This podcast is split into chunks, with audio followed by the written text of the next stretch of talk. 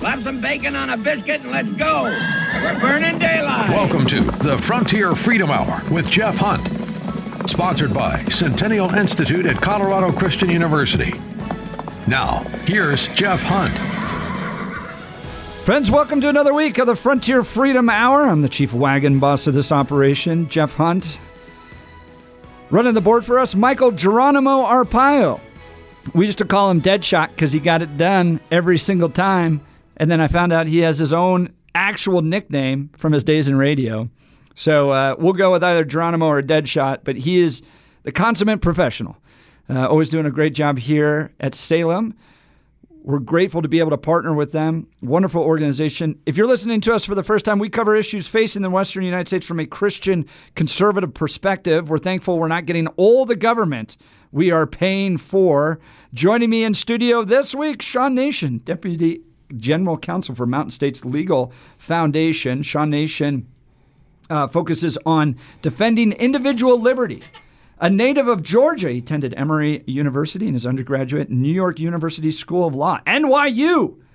That's that's next level, man. While at NYU, he helped found the Journal of Law and Liberty, the first student edited law journal dedicated to the critical exploration of classical liberal ideas. He has dedicated his career to helping individuals recover damages in class and collective actions. He is admitted to practice both here in New York and Georgia, or New York and Georgia as well as various federal courts. Do you practice here in Colorado? I'm guessing, right? Uh, so I'm not yet admitted to the state of Colorado. Um, I've uh, kind of let that process go because my practice is mostly federal. So, oh yeah, federal. Um, yeah, I'm admitted yeah. to the federal court here, but. Um, it, it, if I'm in state court, I, am probably in trouble. So, uh, not uh, not something I've really pursued.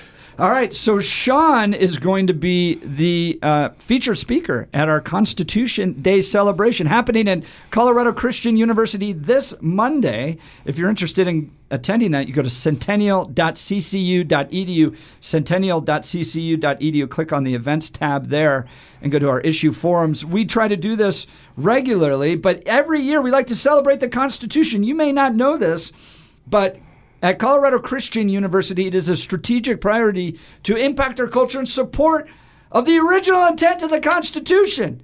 Yes, you heard that. We are not trying to uh, bring in new ideas to the Constitution, that it's a living document, breathing document that can be changed and altered by the whims of whatever day, age happens to be around. We believe that there are essential principles baked into the Constitution that should be defended from the First Amendment, Second Amendment, all the way through to the setup of our government, the structure of our government. All that's important and should be defended. So at Colorado Christian University, I know you think most universities out there are woke.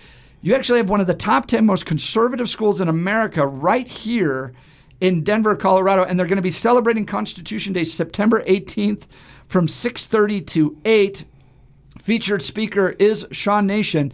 So, Sean, tell us a little bit first about the work of Mountain States Legal Foundation. You guys are a godsend to us freedom loving people in the state of Colorado. Yes, so Mountain States, uh, the Mountain States Legal Foundation, we're dedicated to preserving liberty, uh, individual liberty. We are a particular focus. Uh, is typically on the first, second, uh, first and second amendments, the equal protection clause of the Fourteenth Amendment, um, which we can get into, and of course land use and and property rights, which is. Uh, a huge thing uh, in the West. You know, what, like you said, I grew up in Georgia. Um, not a lot of federal land in Georgia.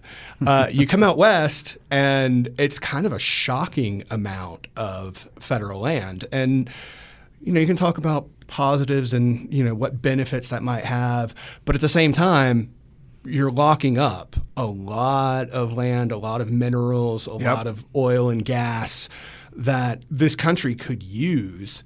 And, and depending on the administration, quite frankly, uh, sometimes we get to use it, and then sometimes we don't. Um, so, part of our mission at Mountain States is to apply a consistent approach across administrations uh, so that you don't get these whiplashes of, oh, all of a sudden you're, you're, um, your your uh, drilling well, right. your drilling lease is canceled because uh, President Biden came into office. but you know, oh oh, we're going to reinstate it because hopefully a you know a different administration comes in in 2024 what we really want is that kind of consistency, Right. And and we think not only you know law generally, general principles, but the Constitution demands that. Well, and I sit on the board of American Lands Council. For us, consistency is giving it back to the states. I, You know, they, yep. they every other state has pretty much got the federal land that they had when they came in um, to the union, right? As you're, you're a state, you come into the union. A lot of the land belongs to the federal government, and over time, it's given back to the states, and the states can do what they want. You, we want to lease it out to oil and gas. You want to create a state park. We don't care. States have control of it. Except for the West, where it's the federal government's like, nah, we live 2,000 miles away that way, but we're still going to control what you can do with your own land. Yeah, I mean, and, it's and. I completely agree that it's a problem. Um, you know, I don't. uh, Various good-hearted people can come up with different solutions. I think returning it to state control is, is a perfectly viable one.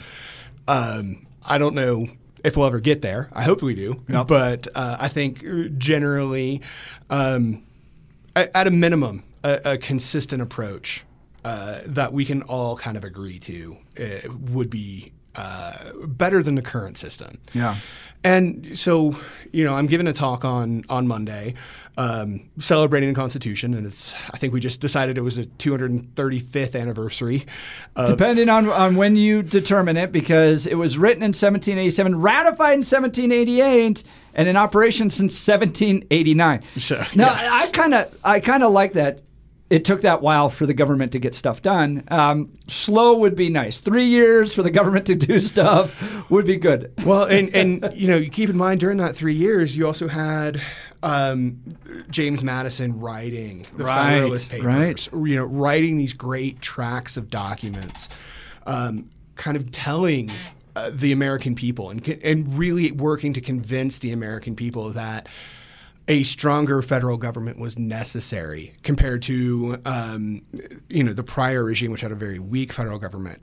I think I think we're probably in agreement that the balance has gone a little too One direction, right? a little too far. And people forget that. They forget there, there was a lot of, you had like interstate tariff wars that were Yep. taking place, and no one really wanted to fund the military. And so you had really serious issues when you gave just purely individual states almost too much power. Exactly. And, you know, when you're thinking about uh, the late 18th century, so the, you know, the 1780s, what are we going to do? We've got these new 13 states that just won this war against uh, the world's superpower at the time, you know, the, the, that Great Britain. And you're trying to figure out how are we going to structure a government, a republic that has never really existed before. You know, there were some early Dutch experiments. There were some some you know you can call back to ancient Rome, but at the time in the late 18th century, there wasn't a republic that, and uh, just so everyone's aware, a republic is a state without a monarch, right? The model at the time was monarchy and a strong. Uh, a strong king. Even in Britain at the time, though the the monarch wasn't as strong as it had been, say, 150 years earlier, it was still a very strong Yep. monarchy. It controlled the. It can control this. If you go back to the Declaration of Independence, right? It can. Con, it essentially paid for all the judges, so you have control of that. Imagine Joe Biden's writing the check to every single judge out there. Yeah, I think they're probably going to rule in Joe Biden's favor. Um, or uh, they could disband legislatures Yep. if they wanted to. And, and uh, at the same time, they could dictate where those legislative districts were. So London, I think, had you know two or three representatives, and Old Sarum, which is basically where Stonehenge is, had one representative, and nobody lived there. So you know it was what would, would later be called the rotten borough system. So it wasn't as though there were actually a, a representative style of democracy. It was the king could could could grant representation to wherever he wanted. So he got to choose essentially, and it built up over time, of course. But um, the king got to decide who was in parliament, more or less. There was some back and forth, but you know it was still the, a monarchical system.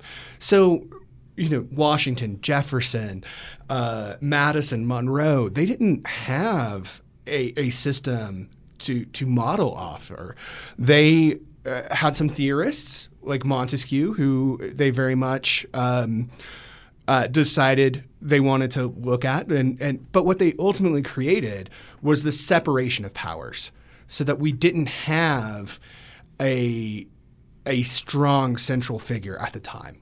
We've kind of gotten away from that, and and that's one thing that we at Mountain States are fighting against, is to make sure that we still have this separation of powers. Right, right. Because uh, uh, you can look at there's a a case coming up uh, called Loper Bright that we we have written on, and it's about how does a federal agency get to determine its own rules.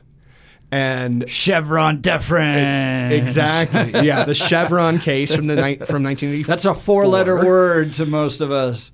Yeah, so And we're up against a break here. We got about a minute left, I think. So maybe we can get uh, into it in just a second. Give people a quick overview, and then we'll get into it more in the next segment. So the the case itself uh, arises out of an agency action where it determined its own rules, and we The government determines its own rules. exactly. And so what we There's no problem with that. what we are what we have written and and submitted to the court is that uh, the Chevron deference regime, whether it goes away or not, should be limited, and the agency shouldn't be allowed to make up its own rules. We're going to cover that and more when we return. You're listening to the Frontier Freedom Hour. Jeff Hunt here, interviewing Sean Nation from Mountain States Legal Foundation. You're not going to want to miss it. We're celebrating the Constitution.